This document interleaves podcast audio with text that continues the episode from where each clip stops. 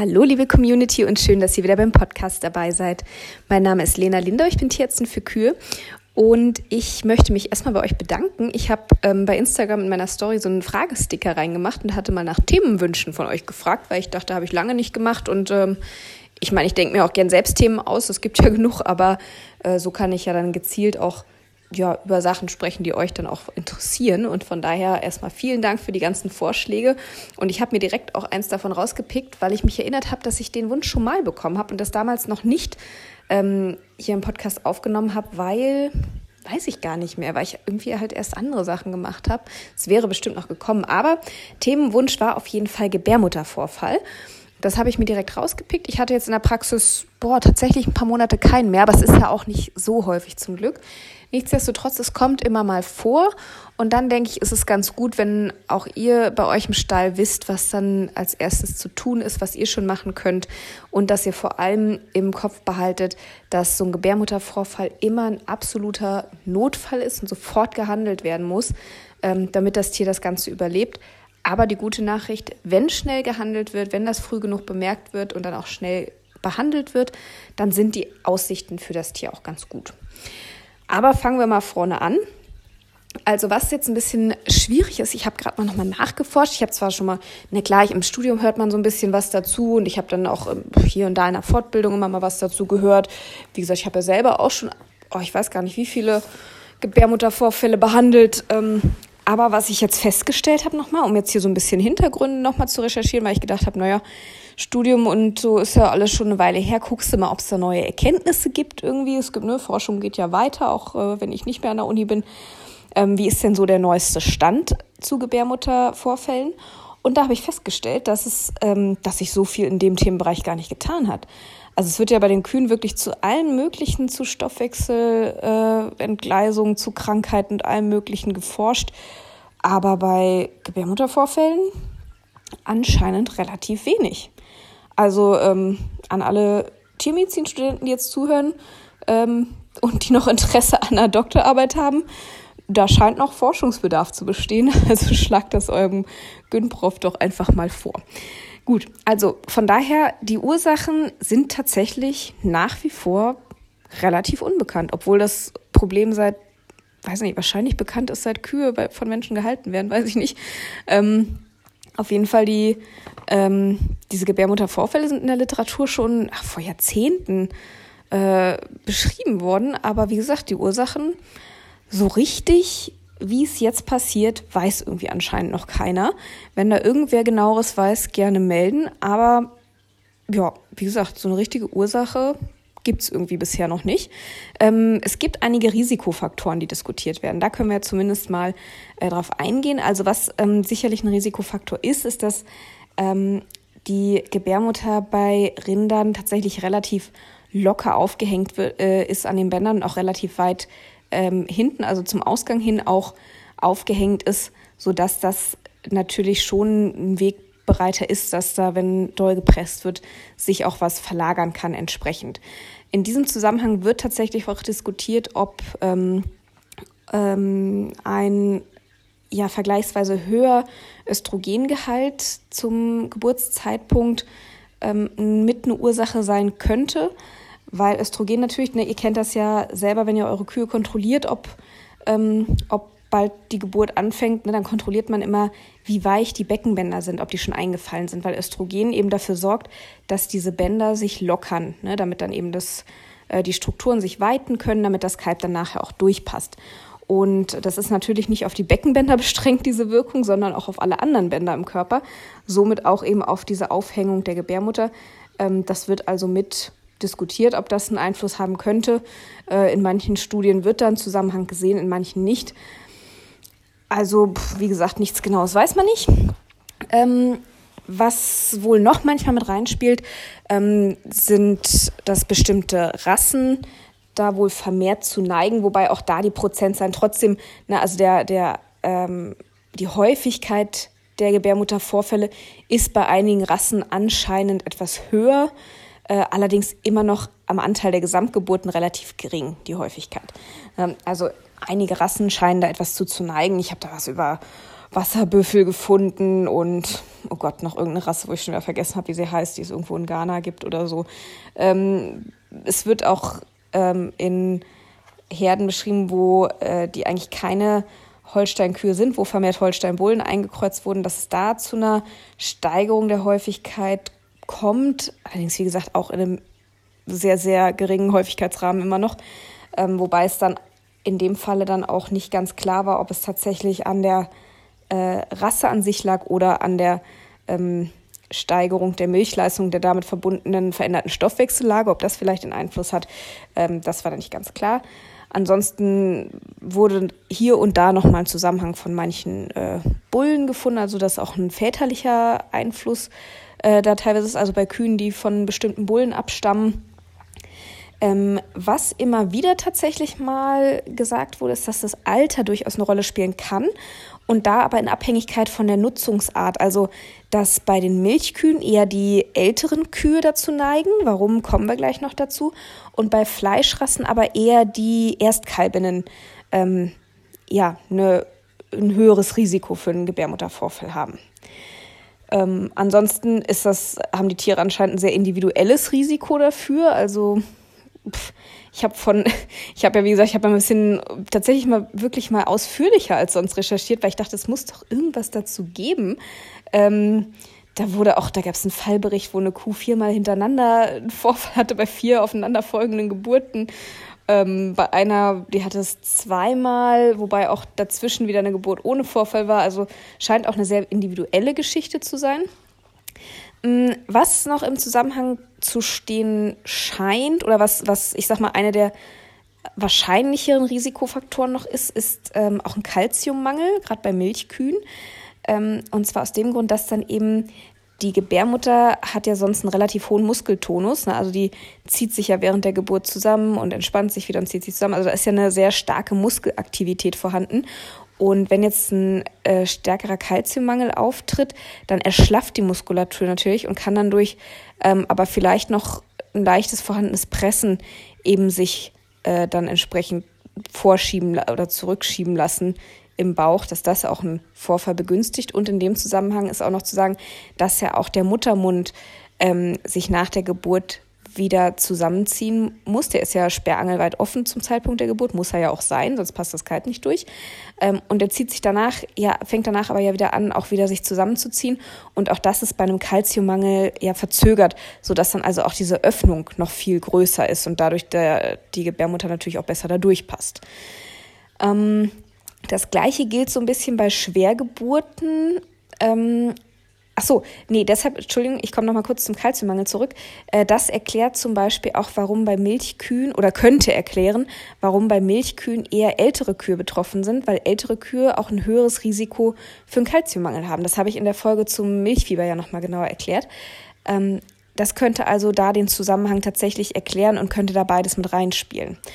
Ähm, auf der anderen Seite, Schwergeburten ähm, scheinen auch ein höheres Risiko für eine Gebärmutter, für einen Gebärmuttervorfall zu geben, mm, weil da wird das dann eher damit erklärt, einmal auch, dass durch eine, durch eine verlängerte, stärkere Dehnung vielleicht des, ähm, des Muttermundes, der auch sich wieder verzögert äh, zusammenzieht und auch durch die, ähm, durch die Ermüdungserscheinungen quasi, weil ja bei einer Schwergeburt stärker und länger auch diese, die, die ähm, Wehen vorhanden sind, ne? also der, die Gebärmutter sich stärker und häufiger vielleicht auch zusammenziehen muss und es dann einfach zu so einer Art muskulären Ermüdung einfach kommt und dann auch der, die Gebärmutter nach der Geburt stärker erschlafft, vielleicht als sie es normalerweise tun würde, sich auch langsamer wieder erst zusammenzieht und dadurch eben auch das Risiko besteht, dass sie leichter rausgedrückt werden kann.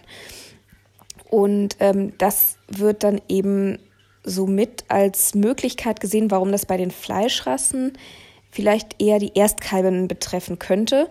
Ähm, ob jetzt Schwergeburt oder nicht, aber weil die natürlich ähm, dann ein relativ kräftiges Kalb rausdrücken müssen, sag ich mal.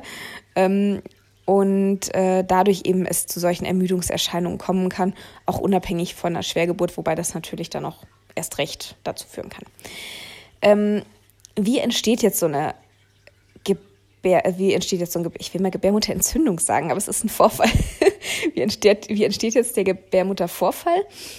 Das zum, da zumindest sind sich äh, die Forscher und die Literatur so ein bisschen einiger als über die Ursachen. Also was auf jeden Fall ähm, immer der erste Schritt ist, dass sich irgendein Teil der Gebärmutter aus irgendwelchen Gründen, die wir ja eben schon mal so ein bisschen angesprochen haben, äh, ein bisschen einstülpt. Also das konnte tatsächlich provoziert werden, dass wenn man an einem Gebärmutterhorn während der Geburt so ein bisschen, wenn man das so ein bisschen nach innen zieht quasi, dass es sich so einstülpt quasi, dass dann, ähm, dass das unheimlich starke Presswehen hervorruft, sodass diese Einstülpung immer stärker, immer stärker wird. Der Reiz zu pressen natürlich dadurch auch immer stärker wird und sich das so dann quasi ja, ne, ihr könnt es euch vorstellen, also quasi von, von innen nach außen dann diese Einstülpung einfach immer größer wird und das Ganze dann durch den Muttermund nach außen gedrückt wird. Ähm, das ist so eigentlich der Verlauf des Ganzen, wie das entsteht. Äh, Uneinigkeit herrscht jetzt wieder darüber, ob jetzt ein Gebärmutterhorn oder der Gebärmutterkörper sich zuerst einstülpt. Aber ähm, in, wenn man das provozieren möchte, beides hat wohl in Provokationsstudien, wenn man es so mal nennen möchte, geklappt. Also sowohl, wenn man äh, ein Horn, eine Hornspitze so ein bisschen eingestülpt hat, als auch wenn man am Gebärmutterkörper, wenn man den so ein bisschen angefangen hat, nach innen zu ziehen. Mit beiden ließen sich diese extremen Presswehen und dann eben infolgedessen dieser Vorfall provozieren. Also ich denke mal, beides kann möglich sein. Ähm, hier und da wird ja auch mal diskutiert, ob dann eben eine Geburtshilfe, Einsatz vom Geburtshelfer, starkes Ziehen am Kalb, ob sowas ähm, auch das auslösen kann oder auch ein Ablöseversuch der Nachgeburt, wobei da wohl, also da ist sich die Literatur tatsächlich auch zum Glück relativ einig, dass das eigentlich eher keinen Einfluss hat. Also das äh, hat jetzt nicht so die Rolle gespielt bei den bei den Häufigkeiten, dass da mehr Häufigkeit war, wenn Geburtshelfer eingesetzt wurde oder so. Also das ist nicht gefunden worden. Bei Nachgeburten die Ablöseversuche an sich auch nicht unbedingt, aber was eventuell eine Rolle spielen kann nochmal, ist, dass wenn die Nachgeburt hängen bleibt, auch da dieses Zusammenziehen der Gebärmutter unter Umständen verzögert sein kann und das vielleicht dann und, ne, und die Nachgeburt selber, wenn die so ein bisschen ähm, zieht, auch nochmal einen stärkeren Pressreiz hervorrufen kann, sodass dann eventuell dann doch da das Risiko noch mal ein bisschen erhöht ist. Genau, also aber auf jeden Fall erster Schritt ist immer irgendeine Einstülpung irgendeines Gebärmutterteils. Das löst einen Pressreiz aus und dann kommt es zu diesem Gebärmuttervorfall. Und es ist auch so, dass eigentlich der Großteil aller Gebärmuttervorfälle wirklich in der ersten Stunde nach der Kalbung auftritt. Ähm, alles, was danach liegt, wirklich nur noch vereinzelt mal. Also das größte Risiko besteht in der ersten Stunde nach dem Kalben tatsächlich. Und ähm, also das, also die, ach so, und das wollte ich noch dazu sagen, der Vorfall kann auch verschiedene Ausmaße haben. Also es kann nur in Anführungszeichen die Gebärmutter raushängen, aber wirklich Muttermund und alles weitere liegt noch in der Kuh. Es kann auch sein, dass komplett alles rausgedrückt wird, dass also Gebärmutter und Muttermund komplett alles außen liegt. Ähm, das ist möglich in schwereren Fällen, was heißt schwere, das ist ja schwer genug der Fall. Ähm, es kann aber tatsächlich auch passieren, dass zum Beispiel die Harnblase mit rausgedrückt wird. Gibt es auch, dass da noch zusätzlich ein Harnblasenvorfall vorliegt. Und was auch passieren kann, wobei das wohl relativ selten ist, aber die Möglichkeit besteht, dass quasi in diesen ausgestülpten Uterus, also in diese eingestülpte, äh, ausgestülpte Gebärmutter, äh, auch noch Darm vorfällt. Das ist dann natürlich eine ganz tolle Sache, weil dann natürlich auch das Zurückverlagern deutlich erschwert wird und man dann theoretisch erstmal die Gebärmutter noch aufschneiden muss, den Darm zurückverlagern muss und dann erst Gebärmutter wieder zunähen und dann erst die Gebärmutter rein verlagern kann. Den Fall hatte ich jetzt zum Glück persönlich noch nicht, auch nicht mit der Harnblase. Ähm, Brauche ich vielleicht auch nicht unbedingt, muss ich sagen. Das sind dann, glaube ich, relativ undankbare Sachen. Wobei Harnblase geht, glaube ich, noch, aber mit diesem Darmzeug da mit drin brauche ich persönlich jetzt nicht. Aber wichtig zu wissen auf jeden Fall, dass das Ganze immer ein absoluter Notfall ist. Ne? Die Gebärmutter ist ein ganz stark durchblutetes Organ. Ähm, und wenn die raushängt, besteht natürlich immer eine große Verletzungsgefahr für die Tiere. Die Tiere haben Schmerzen, sind dadurch auch unruhig, panisch teilweise sogar. Ähm, und gerade bei Mutterkühen, die vielleicht dann sowieso den Umgang mit Menschen nicht so eng gewohnt sind wie, wie Milchkühe, auch nicht alle, aber viele ja, ähm, ist dann teilweise echt schwierig dran zu kommen. Also das ist echt, äh, ja, muss man sich dann was überlegen, weil man natürlich, also die größte Gefahr, die in dem Moment, wenn die Gebärmutter raushängt, besteht, ist eben, dass die Tiere sich daran in irgendeiner Form verletzen. Dass sie damit irgendwo hängen bleiben, wenn sie, wenn jetzt zum Beispiel eine Mutterkuh auf der Weide äh, versucht, damit irgendwie wegzurennen, wegzukommen, dass sie damit an irgendwelchen ähm, Gebüschen, Bäumen zum Beispiel hängen bleibt, sich da irgendwas aufreißt, dass andere Tiere auch drauftreten, dass äh, eine Milchkuh, wenn zum Beispiel ein Kalziummangel vorliegt, bei einem ungeschickten Aufstehversuch sich selber drauftritt äh, und das verletzt. Also die Gefahr ist sehr, sehr groß. Von daher, wenn ihr bei euren Kühen so etwas feststellt, ein Gebärmuttervorfall, ist erstes Gebot, die Gebärmutter vor Verletzungen zu schützen. Das kommt erstmal vor allem anderen. Selbst noch bevor ihr den Tierarzt anruft, muss erstmal die Gebärmutter geschützt werden. Ähm, und das könnt ihr sofern machen, erstmal die Kuh, wenn möglich, ne, wenn ihr drankommt, die Kuh anbinden. Bei Milchkühen geht das vielleicht noch. Äh, ich würde sie nicht ins Fressgitter stellen, falls sie sich nochmal hinlegt, es sei denn, ihr habt so ein Sicherheitsfressgitter, was auch unten aufgeht. Ähm, ja, am besten in einer Liegebox oder am besten ist ja noch eine Abkalbebox, wo dann, ne, was dann eine Strohbox ist. Ähm, also auf jeden Fall versuchen, irgendwie festzusetzen. Ähm, beziehungsweise wenn sie liegt, sie möglichst nicht aufzuscheuchen, einfach in Ruhe liegen zu lassen. Ähm, vielleicht sogar noch eine Fußfessel, so ein Vergrittungsgeschirr anlegen, dass wenn sie versucht aufzustehen vielleicht ein bisschen ungeschickt sich anstellt, dass sie aber mit dem Fuß nicht so weit nach hinten kommt, dass sie sich da drauf tritt selber. Andere Tiere von ihr fernhalten, ganz, ganz wichtig. Wie gesagt, dass andere Tiere nicht drankommen. Eine Mutterkuh vielleicht, wenn ihr sowas habt, irgendwie in einen kleinen, äh, ja, irgendwie vielleicht mit ähm, mit einem extra Zaun irgendwie abtrennen. Wobei, wenn sie dann zur Herde möchte und versucht drüber zu springen, ist auch nicht so das Tolle. Also am besten eigentlich irgendwie in einen Treibwagen oder ähm, ja, weiß nicht, wenn ihr da einen Unterstand habt, ob man sie da in irgendeinen Stall sperren kann oder also irgendwie versuchen, dieses Tier festzusetzen, wo es möglichst ruhig bleibt, wo es vor anderen sicher ist äh, und sich möglichst selbst auch nicht verletzen kann. Wie gesagt, ist beim Milchkühen vielleicht manchmal einfacher als bei Mutterkühen, aber ja, es wäre trotzdem wichtig, auch für eine Mutterkuh. Also, das ist Punkt 1. Dann den Tierarzt sofort verständigen. Der wird das auch in aller Regel, äh, oder was heißt in aller Regel, der wird das als Notfall behandeln natürlich. Also, das wäre dann seine nächste Station, möglichst sofort, wenn irgendwie möglich. Ähm, und dann ist Punkt 2, was ihr machen könnt, ähm, die Gebärmutter vor Austrocknung schützen. Weil die Gebärmutter, das ist ja eine Schleimhaut, wie der Name schon sagt, Schleim ist selten trocken. Von daher ähm, ist es wichtig, die Gebärmutter feucht zu halten. Das kann man einfach machen, entweder natürlich klar Wasser drüber kippen, Punkt 1, dann wird sie vielleicht schon mal ein bisschen sauber, auch wenn da noch irgendwie Stroh dran hängt oder so. Äh, ansonsten könnt ihr einfach ein Bettlaken oder ein Tischdeck oder Handtücher oder was äh, einfach ähm, die Gebärmutter damit so ein bisschen einschlagen und diese Tücher eben feucht halten. Das geht eigentlich ganz gut, dann verschmutzt es auch nicht noch weiter. Wenn ihr es richtig gut machen möchtet und wenn das Tier das auch machen lässt, ne, das ist auch mal oberstes Gebot, dass ihr das Tier damit nicht so weit beunruhigt, dass es dann irgendwie versucht, irgendwie aufzuspringen oder wegzukommen, sich dann doch noch verletzt. Ne, also immer in Ruhe und nur so weit das Tier das auch ruhig akzeptiert. Ne, dann kann man die Gebärmutter zum Beispiel noch auf ein, auf ein Brett legen, zum Beispiel ein bisschen, bisschen hochhalten, so auf ich sag mal, bis auf, auf Scheidenhöhe vielleicht so ein bisschen versuchen anzuheben, ähm, weil dann auch äh, das Blut besser wieder in den Körper zurückfließen kann, ne? weil dann natürlich auch der Blutkreislauf der Gebärmutter einfach durch diese ähm, Lage, wie sie halt nicht gehört, auch gestört ist. Und ähm, ja, das dann eben den Blutfluss auch ein bisschen behindert und das hilft nochmal weiter, wenn man die so ein bisschen höher lagert, dass dieser Blutkreislauf dann besser erhalten bleibt.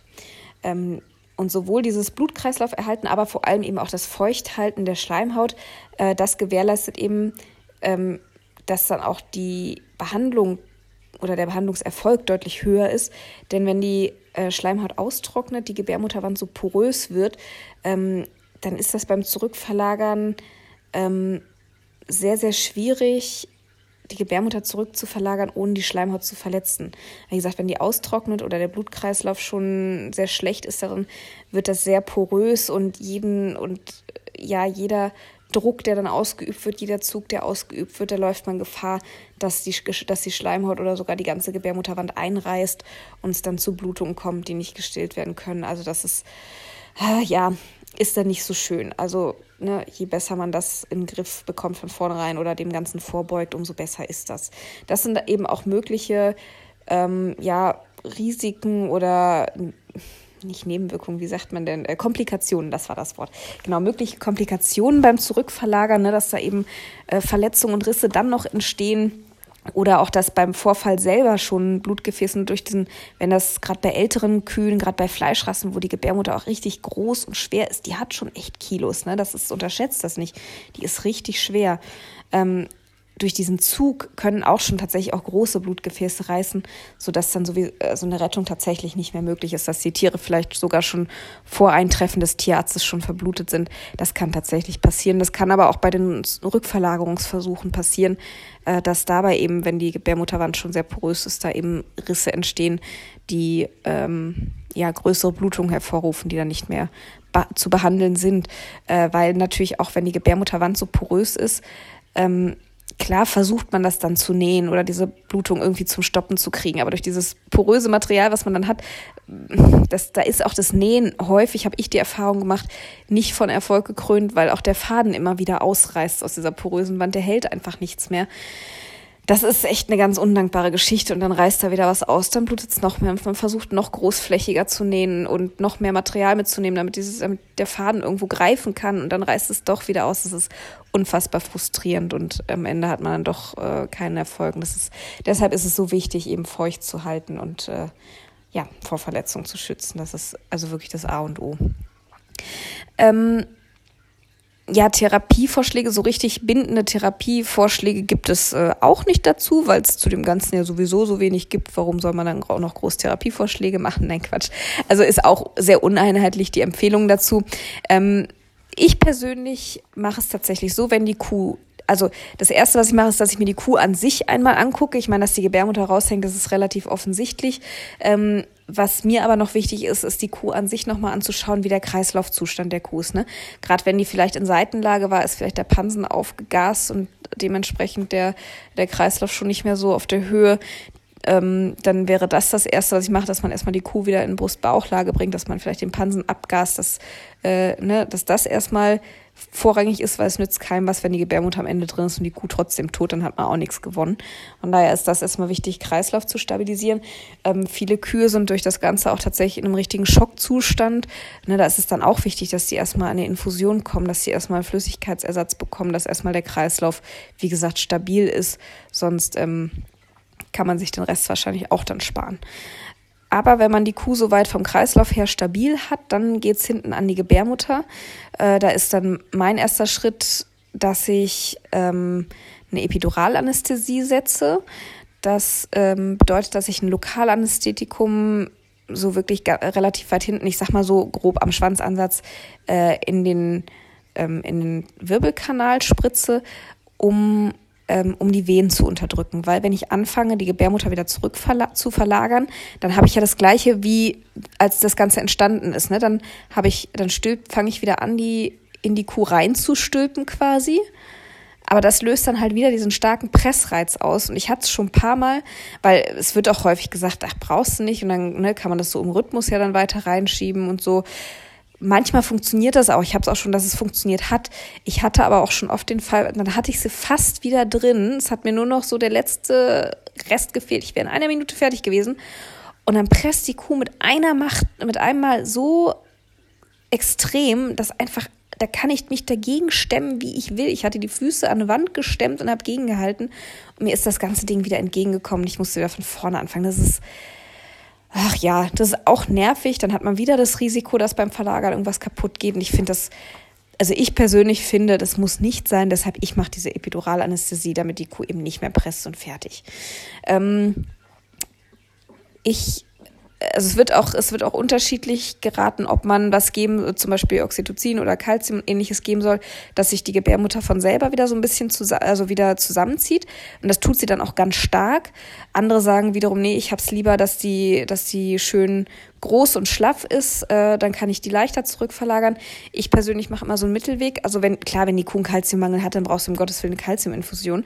Ähm, aber es empfiehlt sich ja sowieso, die an den Tropf zu hängen. Von daher kann man dann gut schon mal ein bisschen Kalzium reinmachen. Ähm, ich mache es immer, ich mache so Mitteldinge, die kriegt von mir kein Oxytocin oder so, dass sich die Gebärmutter so richtig zusammenzieht. Aber wenn ich die Gebärmutter abwasche, weil das ist ja jetzt der erste Schritt, weil in der Regel, wenn die raushängt, ist die in irgendeiner Form auch dreckig geworden. Das möchte ich da natürlich so weit wie möglich nicht drin haben. Steril kriege ich die nicht mehr, aber so weit wie möglich sauber machen ist schon sinnvoll. Deshalb wasche ich die sowieso einmal ab mit einer Jodlösung noch und nehme dafür auch gerne immer kaltes Wasser, dass sie sich so ein bisschen schon mal zusammenzieht. Ne? Nicht so extrem, als wenn ich jetzt Oxytocin spritzen würde oder so, aber so, ein, so eine leichte Spannung kriege ich dadurch wieder rein, dass sie so ein bisschen kleiner einfach wird schon mal. Ne? Aber nicht so, wie gesagt, nicht so extrem sich zusammenzieht, dass ich dann Angst habe, ich kann sie gleich nicht mehr bewegen. Also dafür nehme ich dann einfach kaltes Wasser, nehme eine Jodlösung, mache die so gut wie möglich sauber. Ähm, und dann, wenn die Kuh äh, auf dem Bauch liegt, mache ich so, dass ich, oder mache ich es gerne so, dass ich die Hinterbeine nach hinten rausziehe, dass sie wie so ein, wie so ein Frosch da liegt, irgendwie, ich weiß nicht, wie ich es beschreiben soll. Also wirklich die Hinterbeine gerade nach hinten rausziehen Dadurch kommt das Becken so ein bisschen höher und dann hilft mir beim Reinschieben natürlich die Schwerkraft so ein bisschen mit, ne? weil dann, wie gesagt, dann habe ich das Becken höher und dann kann die Gebärmutter so ein bisschen von oben da wieder reinrutschen. Das hilft dann einfach beim Verlagern, dann muss ich nicht noch selber heben. Was auch noch sehr hilft, ist, wenn man Helferlein dabei hat und dann braucht man irgendein glattes, sauberes Brett oder ein großes Handtuch, Bettlaken, ich, wir hatten auch schon Backblech da, ganz egal. Irgendwas, wo man die Gebärmutter drauflegen kann. Und dann ist es ganz toll, wenn man zwei fleißige Helferlein hat, die rechts und links dann dieses Brett, dieses Backblech, was auch immer man da hat, eben halten und einem die Gebärmutter so ein bisschen anheben können. Weil auch das, ne, wenn man auf einer Höhe zumindest mal mit der Scheide ist oder sogar noch so einen Ticken höher, das hilft unheimlich weiter, das Ganze da wieder reinzuschieben, als wenn man selber hochhalten und schieben muss. Ne? Und dann, ja, ist das einfach, ja, braucht's Geduld und Spucke äh, und eine mh, relativ fein abgestimmte Mischung aus Vorsicht und Kraft, äh, um das Ganze unverletzt da wieder reinzukriegen. Äh, irgendwann ist dieser Moment, wo man denkt, Herrgott, nochmal, es geht einfach nicht, dann drückt man an der einen Stelle was rein, dann ploppt es unten wieder raus, dann schiebt man das wieder rein, dann ploppt es oben wieder raus und man denkt, toll, das geht ja nie. Und dann macht man aber weiter und weiter und weiter und irgendwann macht es flutsch und alles ist wieder drin. Ähm, das ist ein schöner Moment. dann ist es noch ganz, ganz wichtig, damit die Kuh eben nicht wieder anfängt zu pressen, weil ich habe ja eben gesagt, der Anfang des Ganzen ist immer irgendeine Einstülpung. Und deswegen ist es ganz, ganz wichtig, dass man dann, ich lasse mir meist so eine äh, Cola-Flasche geben, nicht diese, nicht diese labberigen ähm, anderthalb Liter Flaschen irgendwie von äh, namhaften Discountern, sondern in dem Fall tatsächlich mal eine äh, Marken-Cola-Flasche oder Wasserflasche von mir aus, die, die so dieses harte Plastik haben, ne, die so ein bisschen fester sind. Und damit kann man nämlich ganz toll die Gebärmutterhörner wieder ausstülpen. Ähm, bei all diesen Sachen, die ich jetzt gerade erzähle zur Behandlung, versucht das bitte nicht selber. Das braucht echt ähm, Erfahrung. Also ich habe auch oh, bestimmt die ersten zehn Vorfälle oder so immer in Begleitung mit Anweisungen gemacht. Ähm, das muss man tatsächlich lernen, bis man da den Dreh raus hat. Einfach damit man nichts kaputt macht. Das ist wichtig. Da muss man ein Gefühl für entwickeln äh, und das ein paar Mal gemacht haben. Wie gesagt, um da einfach ein Gefühl zu entwickeln, dass man nichts kaputt macht. Also, dann ist es wieder drin, dann müssen die Gebärmutterhörner ausgestülpt werden. Wenn die Blase mit vorgefallen ist, dann muss man die aus, solange die noch außen liegt, punktieren, dass der Hahn erstmal raus kann. Dann kann man die auch relativ problemlos wieder zurückverlagern. Ähm, genau, und dann äh, ist halt noch Gebot der Stunde, dass, ach so, wenn die Kuh steht, genau, liegenden Fall hatte ich jetzt, wenn die Kuh steht, ähm, dann lasse ich mir zum einen natürlich auch die Gebärmutter wieder anheben mit Brett, mit Backblech, mit Jacke, mit was auch immer. Ähm, und ich habe es auch schon einmal gemacht, weil die Kuh uns nämlich auch immer wegrennen wollte. Ähm, mussten die sowieso festsetzen. Und dann haben wir es tatsächlich mal gemacht und haben die vorsichtig mit der Beckenklammer, jetzt nicht, nicht Meter hoch, aber einfach nur mal so ein klein bisschen hinten angehoben, dass die, dass die so, ich sag mal, so wirklich auf den Zehenspitzen nur noch stand, weil dann auch das Becken ein bisschen höher war ne, und dann auch, wie gesagt, die Schwerkraft wieder mitgeholfen hat, dass die Gebärmutter dann, wenn sie erstmal so halbwegs schon mal wieder in der Scheide ist, dann eben von der Schwerkraft sowieso noch weiter mit reingezogen wird. Das, also ich fand das super, das hilft unheimlich viel weiter, finde ich. Macht das Leben leichter. Ja, und dann ist eben, wie gesagt, noch wichtig, ähm, einen Scheidenverschluss zu machen. Laut Literatur, wenn man dem jetzt mal glaubt, muss das noch nicht mal unbedingt sein. Manche Studien sagen, das äh, macht keinen Unterschied, andere sagen, es ist unbedingt nötig. Ähm, aber ich finde immer, wenn man, ne, wenn es auch nichts nutzt, Schaden tut es auch nicht. Von daher mache ich es lieber und habe dadurch vielleicht äh, eine etwas größere Chance, dass das Ganze sich nicht wieder rausdrückt. Also mache ich einen Scheidenverschluss. Ähm, am liebsten entweder mit einem Bühnerband oder, ne, das ist so ein, sieht aus wie so ein äh, Gummiband, so wenn ihr mal eine Hose mit Gummizug oder ich glaube so am besten nur eine Unterhose, da hat man, glaube ich, die sind von der Stärke her ähnlich. Wenn man aus der Unterhose mal oben äh, so dieses Gummiband mal rausnehmen würde, dieses weiße, was da drin sitzt. Äh, das sieht, glaube ich, das sieht genauso aus eigentlich, ist nicht ganz so dehnbar, aber so vom Aussehen her könnte es genau das sein. Da wird also mit einer, das wird mit einer speziellen Nadel durch die Schamlippen sozusagen gezogen und dann äh, unten verknotet, sodass man eben einfach sozusagen einfach wirklich die Scheidenöffnung zuzieht. Ne, da muss man mal aufpassen, dass man unten noch so eine gut daumengroße Öffnung lässt, dass die Kuh noch Pipi machen kann. Aber ähm, ansonsten, genau, macht man das damit zu. Ansonsten, äh, meine zweite Wahl ist immer der Flässerverschluss. Da macht man, da zieht man quasi mh, so waagerecht von links nach rechts sozusagen Metallstäbe, drei Stück an der Zahl, durch die, durch die Schamlippen sozusagen durch ähm, und macht an die Schamlippen selbst so zwei Kunststoff- oder Metallschienen dran. Und dann kann man an diesen Metallstäben sind dann rechts und links so Schrauben, mit denen man das Ganze dann wie so ein, ähm, ja, wie so ein Schraubstock quasi zudrehen kann und damit eben die Schamlippen so aneinander ähm, zieht sozusagen. Ist gerade ein bisschen schwer zu erklären, wenn man nicht weiß, wie die Dinge aussehen. Googelt einfach mal Flässerverschluss. Ähm, da kann man das ganz gut sehen. Und äh, ja, auch da wieder ein bisschen Öffnung für Pipi lassen und fertig ist. Diese Verschlüsse können in der Regel nach drei bis fünf Tagen wieder raus. Dann ist der Muttermund so weit zusammengezogen, dass da nichts mehr passiert. Ja, das äh, dazu häufig muss man dazu sagen, tatsächlich empfiehlt es sich direkt eine antibiotische Behandlung dazu zu machen, weil, wie gesagt, natürlich mache ich die Gebärmutter vorher sauber, bevor ich die zurückverlagere, aber so sauber, dass da keine Entzündung reinkommt, kriegt man es in der Regel nicht. Genau. Ja, soweit äh, erstmal Behandlung und das Ganze äh, drumherum. Ähm, was jetzt noch eine Frage war, wie ist denn so die Prognose und die weitere Nutzung des Tieres? Und da muss man tatsächlich sagen, das ist gut. Also die Prognose, ähm, dass die Kuh überlebt, wenn man den Kreislauf stabilisiert bekommt und wenn es eben, wenn die Kuh selber noch nicht allzu lange damit rumgelaufen ist, jetzt ist die Frage, was ist lange? Auch das ist individuell unterschiedlich. Ne? Aber ich sag mal, die Gebärmutter, wenn die Gebärmutter noch so weit äh, durchblutet und nicht ausgetrocknet war, dass die eben auch verletzt oder relativ verletzungsfrei, so ein paar Oberfläche, äh, oberflächliche Verletzungen hat man dann doch meist, aber relativ verletzungsfrei zurückverlagert werden konnte. Ähm, da noch kein Gewebe großartig irgendwie abgestorben ist oder ähnliches, was dann in größeren Mengen Toxine freisetzen würde, ähm, dann ist also wirklich die Überlebenschance sehr, sehr gut. Ähm, das denkt man gar nicht. Also manche Tiere werden, glaube ich, auch viel zu früh dann doch irgendwie, ähm, ja, äh, dann doch für verloren erklärt, weil die natürlich, ne, wenn die Gebärmutter raushängt und die Kuh liegt da in Seitenlage, die sehen dann teilweise schon halb tot aus, dass man dann denkt, na gut, da brauche ich sowieso nichts mehr machen. Ähm, das ist häufig ein Trugschluss. Ne? Die sind einfach dann im Schock, die sind vom Kreislauf nicht mehr so stabil, die haben Schmerzen, die liegen da wie ein Häufchen Elend und man denkt, um Gottes Willen, erlöst das Tier schnell.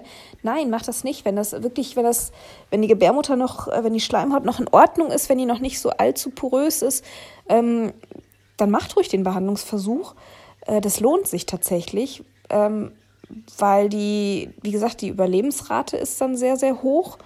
Äh, die Überlebenschance ist gut. Ähm, und auch die Fruchtbarkeit danach ist auch nicht nennenswert eingeschränkt. Also die haben auch gute Chancen, wieder tragend zu werden. Ähm, das ist alles quasi uneingeschränkt. Von daher, äh, das ist durchaus wirtschaftlich, diesen Behandlungsversuch zu machen. Und ähm, tatsächlich ist es auch so, also auch da ist sich die Literatur einigermaßen einig. Ein paar Querschläge hat man immer, aber das ist bei jedem Thema so, ähm, dass auch äh, die weitere Nutzung der Kuh durchaus sinnvoll und vertretbar ist. Also das Risiko, dass das Ganze nochmal auftritt, ich habe zwar vorhin gesagt, ne, es gab da eine Kuh, die hat äh, bei vier Geburten hintereinander so einen Vorfall. Ja, die Fälle gibt's, aber beim Großteil der Kühe bleibt es tatsächlich bei diesem einmaligen Vorfall. Also die, die Wiederholungsrate ist extrem gering.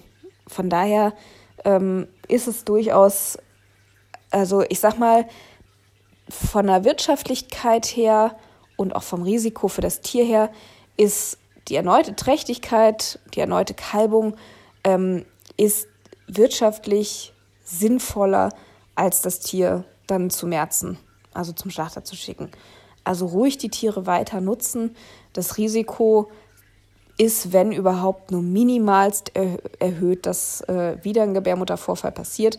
Wie gesagt, in Einzelfällen, Ausnahmen sind immer möglich, Ausnahmen bestätigen die Regel, aber ähm, beim Großteil der Tiere äh, besteht kein erhöhtes Risiko, dass so ein Vorfall wiederholt auftritt. Also von daher steht auch der weiteren Nutzung eigentlich nichts im Wege, wenn nicht irgendwas anderes dazu kommt.